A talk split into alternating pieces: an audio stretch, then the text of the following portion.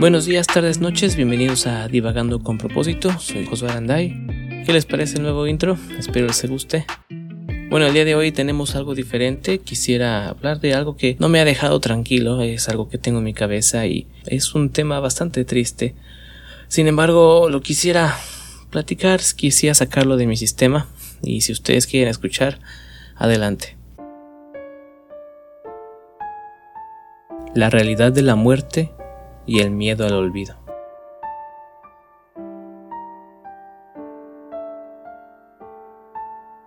No entres dócilmente en esa noche quieta, que delire la vejez y se queme al cabo del día, brama contra la agonía de la luz e impreca. Aunque el sabio sepa cerca del fin de la justa tiniebla, pues su palabra no trinchaba rayo alguno, pedía. No entres dócilmente en esa noche quieta. Lloran los buenos tras la última ola y destellan sus frágiles actos que danzaran en verde bahía. Brama contra la agonía de la luz e impreca. Salvajes que cazaron y cantaron al sol en su carrera, tarde advierten lo que han hundido en su penosa vía. No entren dócilmente en esa noche quieta. En la muerte ven los graves con mirada ciega y los ojos ciegos que ardieran cual meteoros y fueran aún alegría. Brama contra la agonía de la luz e impreca. Y tú, Padre mío, allí en alta tristeza, maldice, bendíceme con tus alegrías todavía. No entres dócilmente en esa noche quieta. Brama contra la agonía de la luz e impreca. Dylan Thomas Do not go gentle into the good night. Traducción por Martín Valiente Alejandro Drewes.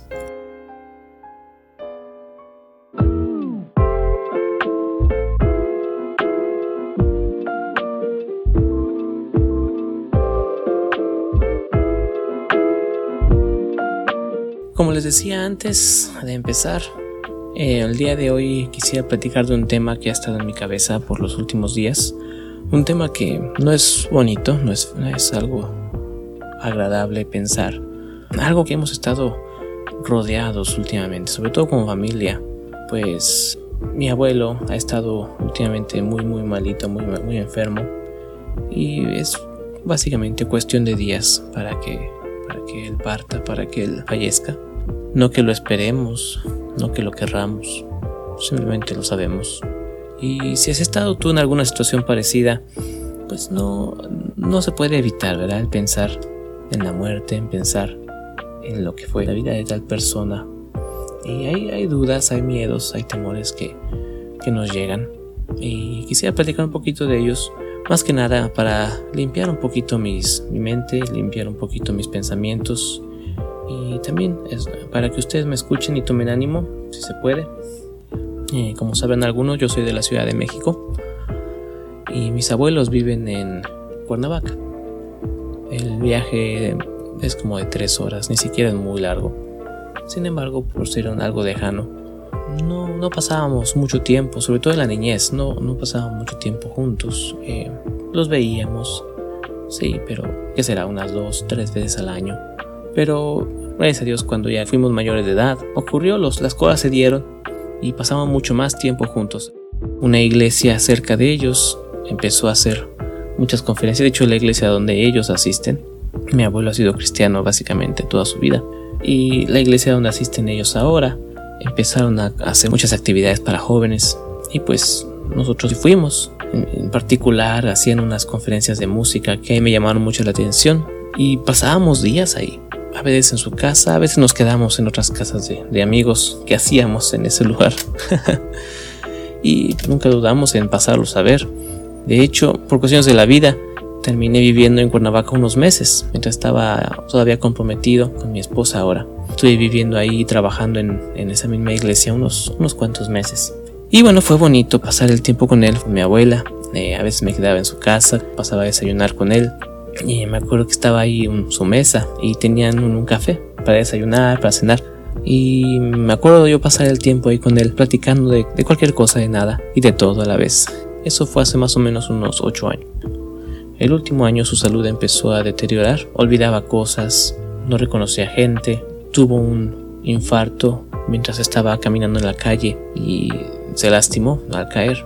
Fue triste, yo ya estaba para ese tiempo viviendo muy lejos, ya casado y todo. Y lo hemos visto otras dos veces yo creo, desde que eso pasó.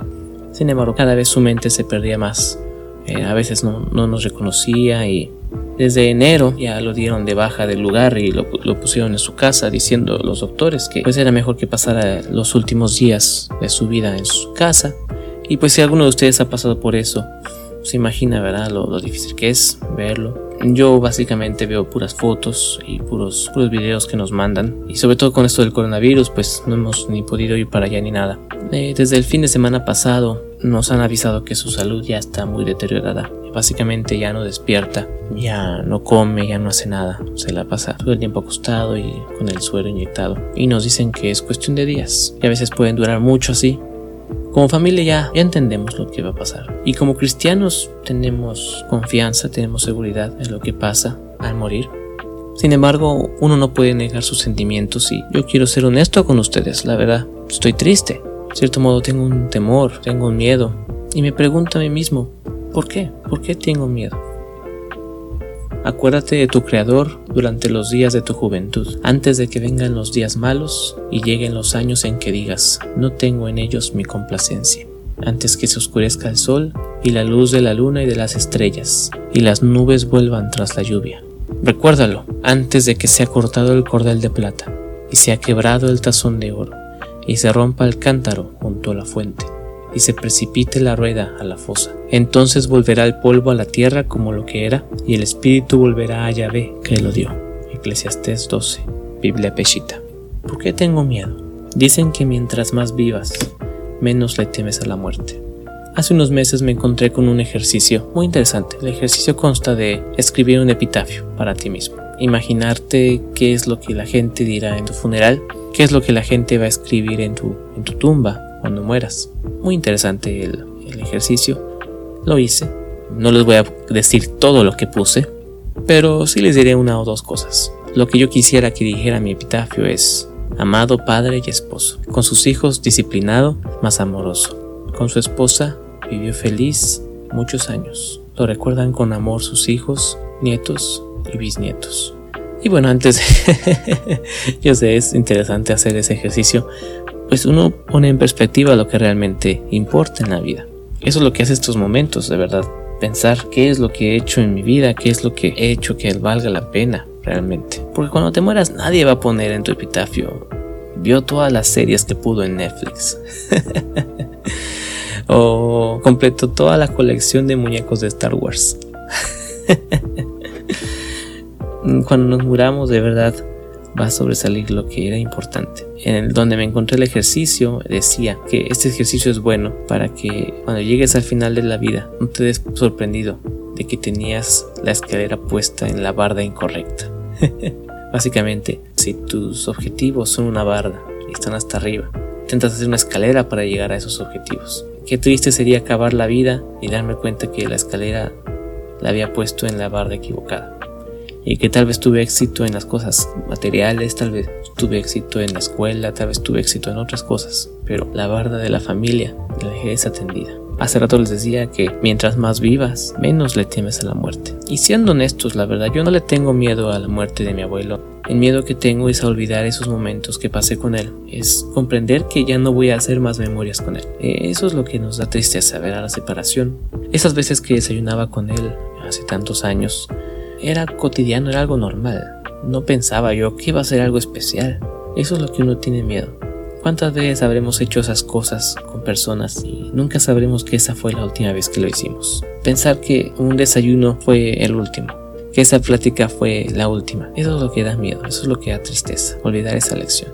Tengo miedo a olvidar esas historias. Tengo miedo a que mis hijos no las escuchen. Tengo miedo a que esa fe, ese valor, esa alegría, ellos nunca lo sepan.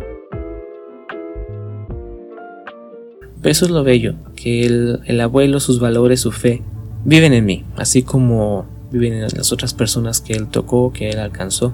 Y si Dios quiere y yo educo bien a mis niños, ellos tendrán parte de él. Porque como cristiano no le temo a la muerte. Más bien mi miedo es, como he descubierto, ser olvidado. Yo creo que eso es lo que habla David en los Salmos, cuando dice que no quiere que su alma descienda al Seol, no quiere que su vida sea olvidada. Y ciertamente no lo fue. Pero ¿cómo le hacemos nosotros para que no nos olviden? Para no ser olvidado. El apóstol Pablo nos dijo, ahora también será magnificado Cristo en mi cuerpo, o por vida o por muerte, porque para mí el vivir es Cristo y el morir es ganancia. Si Jesús es nuestra vida, Jesús es también nuestra muerte. Y yo sé, ya me puse muy cristiano, pues es parte de mí. Y en esos momentos tan difíciles es donde realmente te das cuenta el valor de la fe, el valor de ser cristiano, el valor de las palabras de Dios escritas en la Biblia. Nos damos cuenta de que si vivimos una vida que magnifique, que glorifique a Cristo, que le traiga honra, si somos buenos esposos, padres, hijos, hermanos, si somos básicamente buenos humanos, buenos cristianos, de tal modo que nuestra vida apunte a Cristo, que el morir para nosotros e ir con Él y estar con Él sea ganancia. Si todo lo que vivimos es para eso, es para apuntar a Cristo, entonces cuando muramos y estemos con Él y lleguemos con Él, eso será ganancia, no será una pérdida, no perderemos nada. Tenemos que desear a Dios, en las palabras de tal teólogo, deseamos a Cristo, de modo que nuestra vida sea Cristo. Así, nuestra muerte será ganancia. Y seamos valientes en estos tiempos, cuando la muerte se asoma por cualquier esquina. Entendamos que a todos nos llegará el día, a todos nos llegará la hora. Afrontémosla con valentía, sabiendo que hicimos todo lo que pudimos mientras estuvimos en vida. No entres dócilmente a esa noche quieta, porque todos nuestros días declinan a causa de tu ira. Acabamos nuestros años como un pensamiento. Los días de nuestra edad son 70 años, y si en los más robustos son 80 años. Con todo, su fortaleza es molestia y trabajo, porque pronto pasan y volamos. Gracias por escuchar.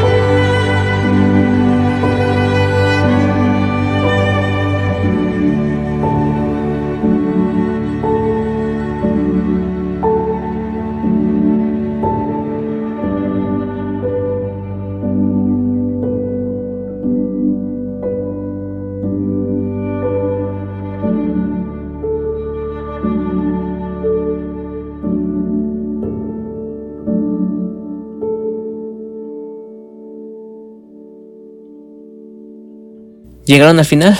Esto fue Divagando con propósito, episodio 3. Si tienes algún comentario o sugerencia, algo de lo que quieras que platicáramos, por favor no dudes en dejar un comentario. Y si esto te ayudó o te gustó, compártelo con alguien más a quien le pudiera servir. No se olviden de suscribirse a nuestro canal de YouTube, Apple Podcasts o Spotify para escuchar episodios pasados y futuros.